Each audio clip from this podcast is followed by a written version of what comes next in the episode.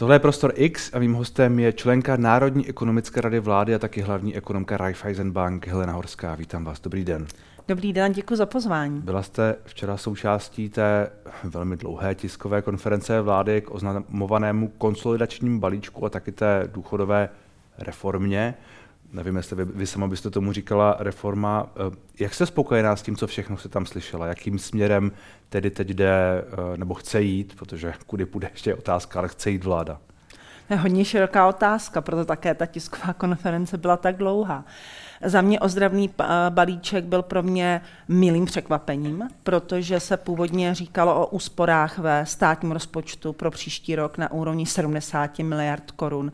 A vláda včera představila úsporný balíček, který má upravit a zredukovat výdaje a zvýšit trochu příjmy v rozsahu 90 zhruba 4 až 5 miliard hmm. korun a na rok 2025 to má být okolo skoro 150 miliard korun. Takže za mě je to vlastně milé překvapení. Eh, další pozitivní věc eh, je to, že se vláda chce soustředit především na výdaje, to znamená, že dvě třetiny těch takzvaných úspor hmm. by měly jít z výdajů, což je to přesně to, co doporučují i mezinárodní instituce, OECD, Mezinárodní měnový fond, jak by měly vypadat úspěšné ozdravné programy uh, rozpočtové konsolidace, ale Vždycky tam bude nějaké ale. Když se pak podíváme na jednotlivé konkrétní body a na ta střeva, tak eh, já jako, řekněme, pravicový ekonom, tak bych některé věci možná dělala odvážněji, agresivněji a něco bych možná dělala jinak. Eh, k tomu se dostaneme. Pojďme se zastavit u těch výdajů, protože to mi přijde, že tam je trošku otazník. Vláda mluvila o tom, Petr Fiala to zdůrazňoval. Chceme hlavně pro ten příští rok, to je většina těch, eh, z těch 94 miliard mají být výdaje. Ale jsou to národní dotace, zejména, a pak eh, výdaje na platy ve státní sféře. Ale konkrétní nikdo nebyl. Jaké je národní dotace? Víme, že zemědělství, víme, že eh, ministerstvo průmyslu a obchodu, ale co konkrétně, kdo si prolobuje jaké výjimky, kolik nakonec z toho tam zůstane, kolik se skutečně vybere. Podobně jako na těch platech. Neobáváte se, že těch 94 miliard v tuhle chvíli je spíš teoretických a nakonec vlastně nikdo neví moc, kolik to bude. Je to, jestli to není jako s tou. Samozřejmě záleží na tom, jaký bude, jaká bude skutečnost. Tohle je plán. Máme tady plán, takže jsem ráda, že máme jízdní řád a teď je potřeba ten jízdní řád dodržet. Co se týká dotací, tak byl i oznámen i rozpis, kde a hmm. konkrétně které dotace budou škrtány. Eh, na prvním místě byla uvedena právě mimochodem ta oblast průmyslu, což hmm. Eh, velmi pravděpodobně právě spadá do oblasti energetiky a s poklesem cen energií, tak samozřejmě bude, já nechci říct snadné, ale nebude tak těžké omezovat eh, právě dotace. Eh, mluvím o konkrétně o cenových stropech eh, v situaci, kdy ceny energií půjdou pod tyto cenové stropy, ale jsou tam i škrty ve velmi citlivých dotacích, což si myslím, že jednotliví ministři budou muset umět vysvětlit lidem a firmám, kterých se to bude týkat. To jsou dotace do zemědělství. Bude se uh, bohužel škrtat i v oblasti vzdělávání, tam bude potřeba hledat přesně, ano, dvě aby to neškodilo, dvě aby to naopak, opak eh, vlastně jako neprojevilo se to v snížení kvality no, školství. Tohle to víme, že například to budou dvě miliardy ve školství, ale co konkrétně to bude v tom školství, to nevíme. Čili je otázka, kde vůbec třeba ve školství ty dvě miliardy vzít a koho to bude bolet. Já jsem slyšel nějaké uh, informace o tom, že by to mohlo být něco ve smyslu různých průzkumů, které se dělají pravidelně, různých zjišťování dat, která vlastně známe, že tam jako je kde to brát, ale je to otázka. Hmm. Tak možná víte víc než já, protože ne, to, to my je, známe, to je čistá spekulace, to, to je čistá spekulace. tu konstrukci, tu hmm. konstrukci hmm. a tohle je pak ale už úloha jednotlivých ministrů a zodpovědných osob, aby, když se zavázali zredukovat ty konkrétní dotace nebo najít úspory v provozu státu, hmm. nebo jak už jste zmiňoval, i snížit objem mzdových prostředků po jednotlivých ministerstvech, tak je pak už úloha ministra, úloha jeho náměstků, aby ty úspory našly. Hmm. A myslím si, že ten závazek vlády je dostatečně transparentní, je veřejný a je vlastně v největším zájmu této vlády ten závazek eh, dostat, protože jinak by to byla blamáž a jinak eh, by to určitě za mě musím říct, finanční trhy ocenili ve smyslu negativním a to zvýšení výnosů ze státních hmm. dluhopisů, Čili... protože oni počítají s tímto ozdravným balíčkem. Kdyby se tohle nepovedlo, tak bude dražší dluhová služba prakticky jistě. Velmi pravděpodobně, velmi pravděpodobně, protože ten ozdravný program byl finančními trhy už očekáván strašně dlouho. Eh, finanční trhy dali vládě čas na to, aby vzhledem k šokům, kterými ekonomika prošla, se připravila eh, na nějaké rozumné eh, ozdravení veřejných financí, takové, které nebude utlumovat ekonomický růst a nebude zbytečně brzdit růst ekonomiky. A tento ozdravný balíček podle mě balancuje právě ty úspory s těmi vyššími příjmy, protože vyšší příjmy mají většinou negativní dopad na ekonomický růst. A myslím si, že má šanci nebrzdit ekonomický růst, to slovo, že by podporoval, bych byla velmi opatrná použít, ale nebrzdit ekonomický růst, ale hlavně zastavit to prudké zadlužování hmm. státu, zlomit tu novou, uh, uh, nový normál v podobě 300 miliardových schodků státního rozpočtu každý rok. Takže za mě tohle je hmm. velmi dobrý signál finančnímu trhu. A když se budeme bavit obecně, tak eh, ty dotace, teď se o tom mluvilo opakovaně, třeba Miroslav Kala, šéf NKU, to zdůrazňoval, že to je něco jako dotační Ekonomika. Ekonomika. Zbigněk Stanjura říkal dotační průmysl, se kterým se musí něco udělat. Skutečně, že některé firmy jsou eh, na těch dotacích tak závislé, že jsou vlastně na nich postavené de facto. To je něco, co tu obecně je problém dlouhodobě a co tedy teď s tím vláda konečně něco dělá. Samozřejmě nemůžeme nikomu vyčítat, že využil prostor na trhu. Hmm. Jsou tržní podmínky, tak firmy, které se zabývaly právě dotacemi, tak využívali ten prostor. Vlastně byly postaveny na tom, že je systém velmi složitý, že firmy nemají čas se tím složitým systémem prokousat a že stát vlastně nedělá ty věci jednoduše. Hmm. A je dobře, že si vláda bere je nejenom doporučení Národní ekonomické rady vlády k srdci, ale že si bere doporučení eh, k srdci i Národního kontrolního úřadu a ta jeho doporučení byla dlouhodobě ignorována. Takže je dobře, že vlastně vláda vidí ty slabiny a snaží se právě hledat uh, místa, která můžeme zefektivnit a hmm. hledat vlastně prostory, jak zefektivnit ekonomiku, protože ono nejde jenom o ten dotační průmysl, o tu dotační ekonomiku, ale ten dotační průmysl má váže také velik, velmi kvalitní pracovní sílu a ta pracovní síla chybí v jiných oborech, v jiných oblastech. Takže to, že bychom v současné době utlumili nějakou část dotační ekonomiky, za mě vlastně v situaci, kdy máme nejnižší míru nezaměstnanosti v Evropské unii. Já často říkám, že máme situaci spíše pře zaměstnanosti tak vlastně to, že se uvolní pracovní síly, a to určitě budou kvalifikované pracovní síly do jiných hmm. progresivních oborů, je, bude jenom dobře a to bude možná jedna z těch malinkých kručků právě k té eh, ekonomice, která poroste rychleji, protože zatím čekáme kladnou nulu pro letošní hmm. rok z hlediska ekonomického růstu. Vám jako člence NERVu bylo nasloucháno. Máte pocit, že vy jste dali řadu doporučení už v loňském roce, v druhé polovině loňského roku, pak se o nich mluvilo, pak se o nich nemluvilo. A, a teď některé tam jsou zohledněné nějak, ne úplně. Máte pocit, že tentokrát tedy skutečně vláda těm svým expertům, eh, které se tam různě postavila, eh, naslouchala? Ne, poslouchala. Úplně skvěle. Vy jste asi včera poslouchal ano. tiskovku. Ano, ano, je velký rozdíl mezi nasloucháním a posloucháním. Eh, trvám na tom, že ano, vláda naslouchala, ale neznamená to, že poslouchala. Ale to myslím, že nikdo z členů Národní ekonomické rady a já ne, žádného jiného uh, expertního týmu, týmu nečekal, že bude úplně poslouchat, ale naslouchala. V některých věcech méně, v některých hmm. věcech možná už vůbec. V těch odvážnějších. Uh, v těch odvážnějších, ale v některých věcech ano. Takže za mě uh, myslím si, že toto je začátek dobré cesty. Spolupráce expertů, řekněme, s vládou, která rozhoduje o tom, kam naše země míří. A znovu zdůraznuju, my jsme na začátku této cesty. My vlastně uh, vláda tím ozdravným balíčkem začala tu cestu opravdu posunout české ekonomiky někam k budoucnosti, k prosperitě. My vlastně hasíme požár. My hasíme požár ve veřejných financích hmm. a zároveň, to se nedá oddělit, i v důchodech ale tohle je hašení požáru. A my teď budeme muset eh, postavit eh, ten domeček eh, znova. A doufám, že ne z karet, ale že ten domeček postavíme na pevných, solidních základech. A tam si myslím, hmm. že bude znovu důležitá role expertních skupin a expertů, včetně nervu.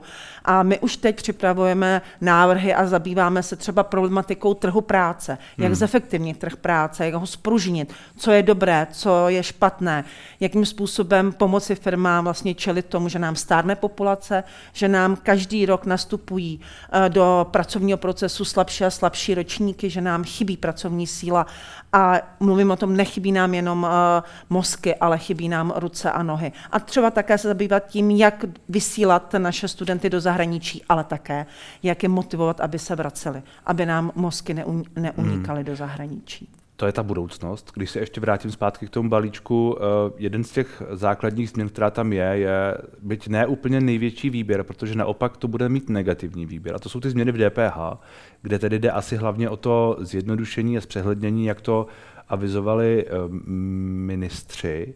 Nicméně, eh, pokud se vybere méně a zároveň se do vyšší sazby přesunou některé citlivé věci, některé kontroverzní věci, eh, odpady, nápoje a tak dále, potraviny se půjdou, naopak půjdou do té nižší, eh, tištěná média půjdou do té vyšší, myšleno noviny.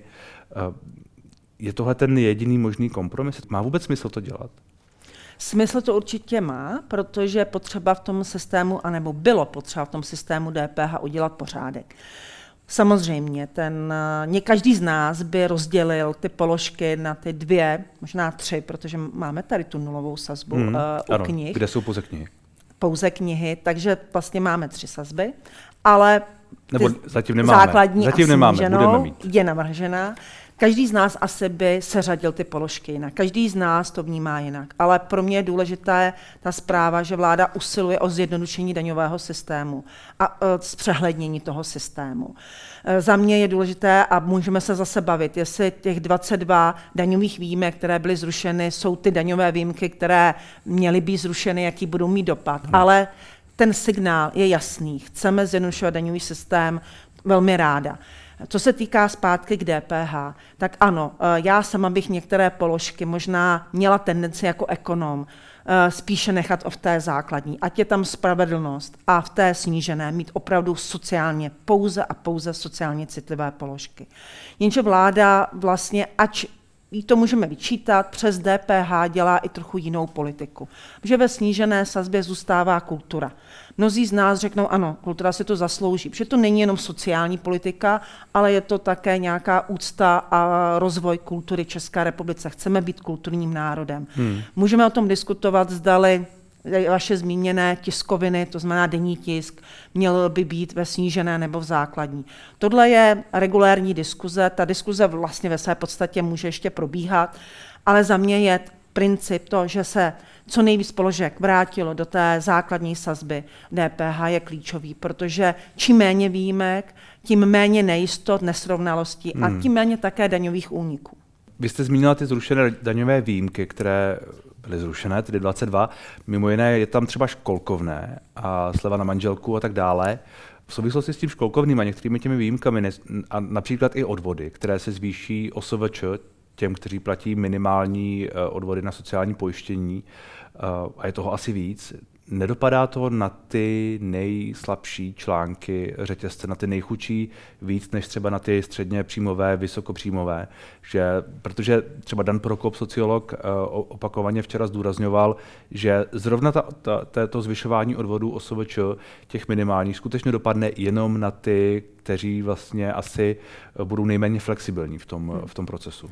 A tady si myslím, že Národní ekonomická rada vlády a její doporučení se odchýlilo od toho, co vláda vlastně nám uh, včera předložila. Uh, ano, já bych uh, s kritikou Dana Prokopa souhlasila, protože když se podíváme obecně na to, jak ten ozdravný balíček dopadá na určité skupiny obyvatel, tak musím říci bohužel, Eh, hlavně tu největší břímě, to největší břímě eh, ponesou eh, vlastně zaměstnanci. A zaměstnanci od, řekněme, těch střední po vyšší příjmy, protože jsme i zároveň se zvýšil, zvýšil vlastně, nebo spíše snížil ten limit, od kterého se právě vlastně snižuje odvod, nebo zastavuje se nárůst odvodů. Hmm. Takže vlastně je to otázka zdali to takhle mělo být rozloženo.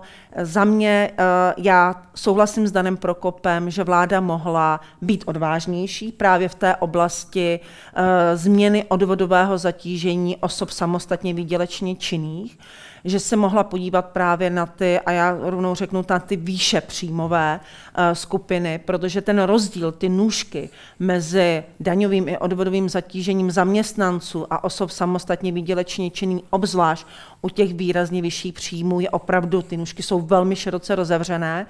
A můžeme diskutovat, a ta diskuze by měla probíhat, zdali je to dost oprávněné, zdali je to opravdu ve prospěch eh, zaměstnanců, a zdali zaměstnanci tím, že mají pracovní jistotu, mají nějaké benefity, mají to dostatečně kompenzováno, protože ty sociální systémy, ten důchodový systém, který je na principu průběžnosti, na principu solidarity postaven, zdali vlastně ta solidarita neleží až příliš na bedrech zaměstnanců. Takže hmm. tady ta diskuze je legitimní, ta kritika za mě také legitimní a já s ní souhlasím ta odvaha uh, změnit míru daňového i odvodového zatížení osob samostatně výdělečných činných s vyššími příjmy hmm. uh, je legitimní a myslím si, že spíše jsme se, spíš měla vláda mít odvahu podívat se na pravidla pro paušální daně a pro paušální výdaje. Uh, takže to řešení právě u těch odvodů osob samostatně výdělečně činných, od těch minimálních odvodů, hmm. podle mě není uh, to optimální řešení.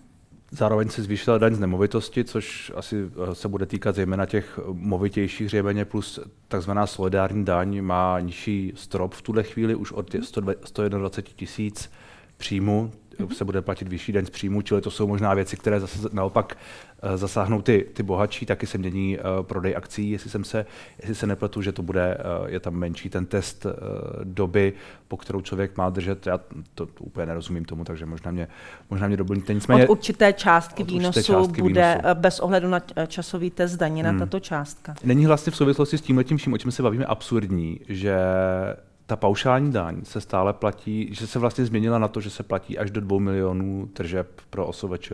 Není to ta zásadní chyba. A ta druhá zásadní chyba, která se stala, není tenhle ten celý balíček vlastně jenom o tom, že se látá ta díra po superhrubé mzdě, po zrušení superhrubé mzdy?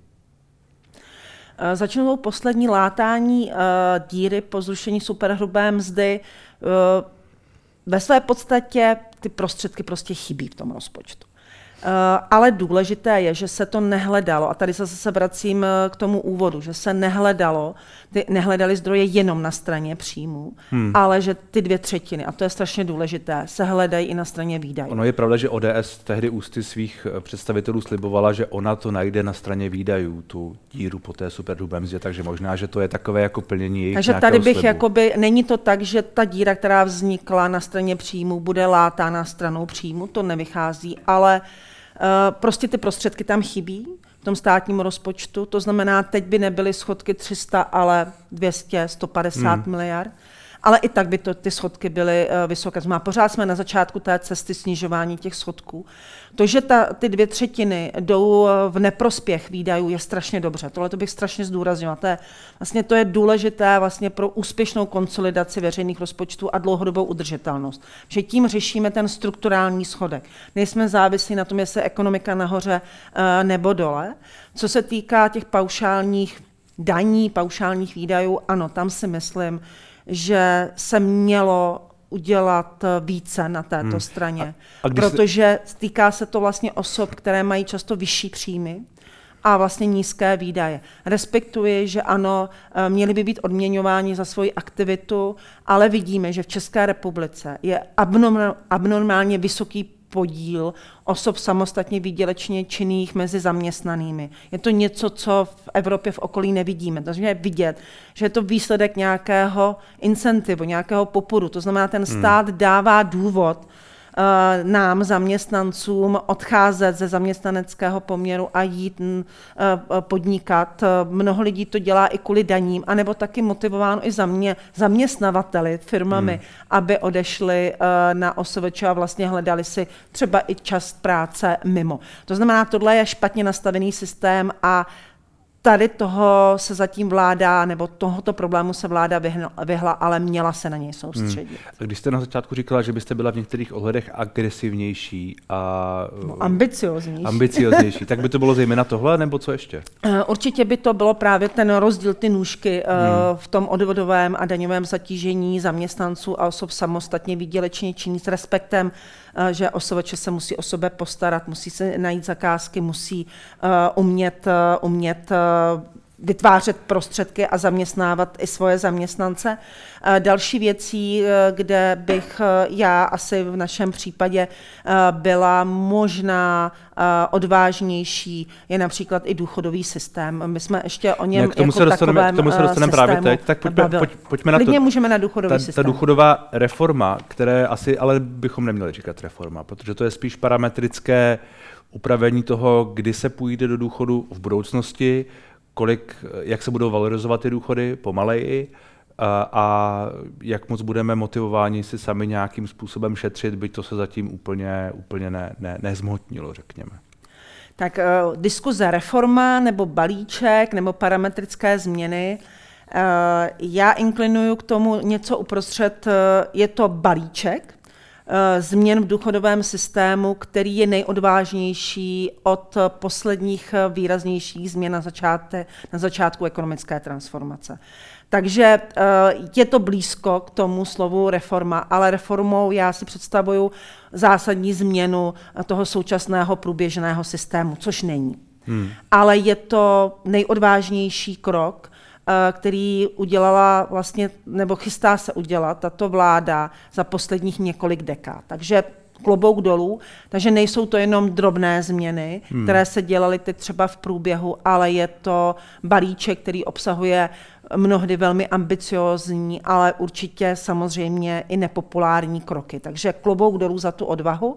Takže já jsem ráda, že něco takového tady je, že ty dopor, ta doporučení, která vznikla v jednotlivých důchodových komisích a že jsme jich neměli málo, tak se konečně vytáhly a začaly se alespoň z části realizovat. A doufám, že se budou realizovat, protože všechno samozřejmě záleží na schválení poslaneckou sněmovnou a procesu uh, legislativy. Ale pokud budou takhle v tom balíčku jako celku schváleny, tak za mě je to opravdu nejradikálnější změna za několik dekád.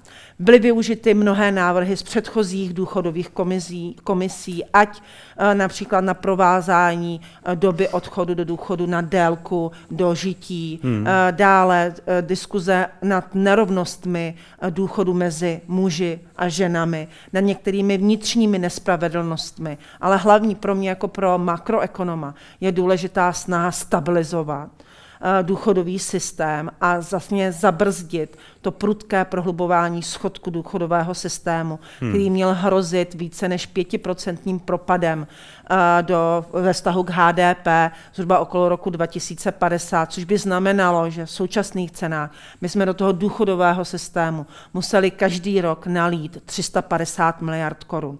A těch 350 miliard by se muselo najít jinde v rozpočtu. To znamená, muselo by se najít na úkor buď daní, nebo by se muselo to najít na úkor vzdělání vzdělávání, hmm. zdravotnictví, které ale bude mít také problém se stárnutím populace, nebo v investicích, takže by vlastně ten důchodový systém odčerpával značnou část a, ta, a ta stabilizace je v té pomalejší valorizaci nebo v čem? Eh, klíčová je eh, prodlužování eh, odchodu do důchodu v závislosti na délce dožití, hmm. to je zhruba 1,5% bodu z těch 5%. Další výrazná částka je změna valorizačního schématu, ale je tam také dopad na předčasné důchody, že to, to byla také ta nespravedlnost, která vznikla tady v tom systému, kdy z důvodu um, mimořádných valorizací dle zákona prostě do, došlo k tomu, že odejít do předčasného důchodu bylo výhodnější než v řádném termínu, což je nespravedlnost, která by v tom systému vůbec neměla být. Hmm. A to musím říci, mám být kritická, my jako uh, experti podstatě jsme varovali s ohledem na vývoj inflace už v létě, že něco takového, to znamená, že prudké navyšování eh, důsledku mimořádné valorizace u důchodu může způsobit, že právě odchod do předčasného důchodu bude výhodnější. Takže za mě ta změna vlastně byla nutná, udělala se tady v tomto případě u předčasných důchodů už vlastně hodinu po 12., protože hmm. už ta změna uh, nastala, teď se narychlo uh, vlastně je v legislativním procesu. Takže ano, to jsou ty základní parametry. To znamená uh, navázání odchodu do důchodu na prodlužování délky dožití, je to valorizace, jsou to předčasné důchody, ale jsou tam také i plusové položky, to znamená, které zvyšují výdaje, a to je to narovnávání eh, důchodu mezi mužem a ženou, hmm. Eh, ale také ještě, a to bych neměla, to jsou také i postupné snižování nárůstu těch nových důchodů, které se budou ale týkat samozřejmě eh, starších ročníků. A ty různé změny dopadají na různé věkové skupiny, protože Eh, eh, lidé, kteří jsou teď v důchodu, tak eh, většina těch změn se jich nedotkne. Pouze třeba například změny v těch mimořádných valorizacích v situaci, kdyby, a to věříme, že ne, by došlo opět ke zvýšení inflace. Ale některé změny se budou opravdu týkat až lidí mladšího věku, hmm. které třeba teďka jsou na začátku pracovního, pracovní kariéry a vlastně mohou se připravit na ty budoucí kroky. A co je důležité, a to nebyl čas, a myslím si, že o tom je potřeba ještě diskutovat, je otázka uh, třetího pilíře, hmm. jinak uh, řečeno toho vlastně spoření na stáří, protože za mě ještě potřeba opravdu podpořit a zatraktivnit uh, spoření na stáří pro mladé generace, pro vás, abyste Hmm. Ne, neinvestoval. Kdo z vás by rád tady investoval do penzijního připojištění? Není to příliš atraktivní, hmm. nebo je to takové jako, dobře, mám to tam v tom investičním portfoliu, je potřeba ale vlastně ukázat mladým lidem, aby věděli, že uh, mají důchod takový a makový a pokud chtějí mít vyšší životní úroveň, což asi většina bude chtít, tak je potřeba spořit a začít čím dříve, tím lépe a i malými částkami. Takže umožnit lidem hledat uh, ty investice, které jim přijdou atraktivní a umožnit jim a zdemokratizovat vlastně tu podporu jak penzijnímu připojištění, hmm. tak jiným formám právě, uh, právě toho, toho spoření na stáří, to znamená investit do nějakých dlouhodobých investičních produktů. Tohle je jedna z, těch věcí, které tam asi chyběla řadě expertů související právě s tím důchodem. Vy jste zmínila inflaci. Um, můžeme se ještě zastavit u toho, že ta zdá se poměrně klesá, respektive o asi 2% body. Včera nás mile překvapila. Ta mezi, byla jste překvapená? Eh, byla, protože vlastně nikdo, eh, my jsme odhadovali inflaci okolo 13%, většina trhu eh, hmm. očekávala inflaci nad 13%. Já vím, že 12,7 je pořád vysoké číslo, je to pořád vysoké číslo a jednocifernou inflaci těsně pod desítkou uvidíme ne v květnu, ale až v červnu, podle našich předpokladů. Ale pro mě je eh, dobrá zpráva, že jsme se dostali pod 13% Otazníček tam mám, že to bylo dáno hodně volatilní, tedy pohyblivou složku, a to jsou potraviny. Hmm. Protože ty potraviny v závislosti samozřejmě na vývoji počasí a, a úrody mají tendenci být velmi volatilní, ale tohle je pro mě signál, že máme opravdu to nejhorší, jak z hlediska inflace, tak i za mě i ekonomického poklesu za sebou a z hlediska inflace čekáme to postupné zpomalování. Bohužel ale, tam musím říct to ale, že máme obavy, že ta inflace se jen tak nevrátí ke dvěma hmm. procentům, hmm. což je cíl inflační cíl České národní banky, ale že zůstane relativně vyšší, než jsme byli zvyklí. A tady si myslím, že právě ještě úloha České národní banky eh, minimálně alespoň slovně nebo i gesty eh, kontrolovat inflaci. Neříkám, že nutně zvyšovat úrokové sazby, ale možná ty sazby třeba i nechat delší dobu na vyšší úrovni, pokud to bude potřeba. Protože Jenom trh práce je stále zdrojem inflace, protože nedostatek zaměstnanců samozřejmě přirozeně tlačí na růst mest. Zaměstnanci, pokud mají vyšší produktivitu práce, tak určitě si to zaslouží. Ale v ekonomice jako celku nám produktivita moc neroste, hmm. ale v průměru ty mzdy rostou rychleji. Takže máme tam inflační tlaky v té ekonomice. Takže je to super, je to vlastně jedna z prvních dobrých zpráv, která vyšla ve čtvrtek ráno. A byla jsem velmi ráda, že máme inflaci hmm. pod 13%, takže jsem vlastně slavila. tak uvidíme, jestli bude to slavit za měsíc. Děkuji za rozhovor. To jsem také zvědavá. Moc krát děkuji za otázky.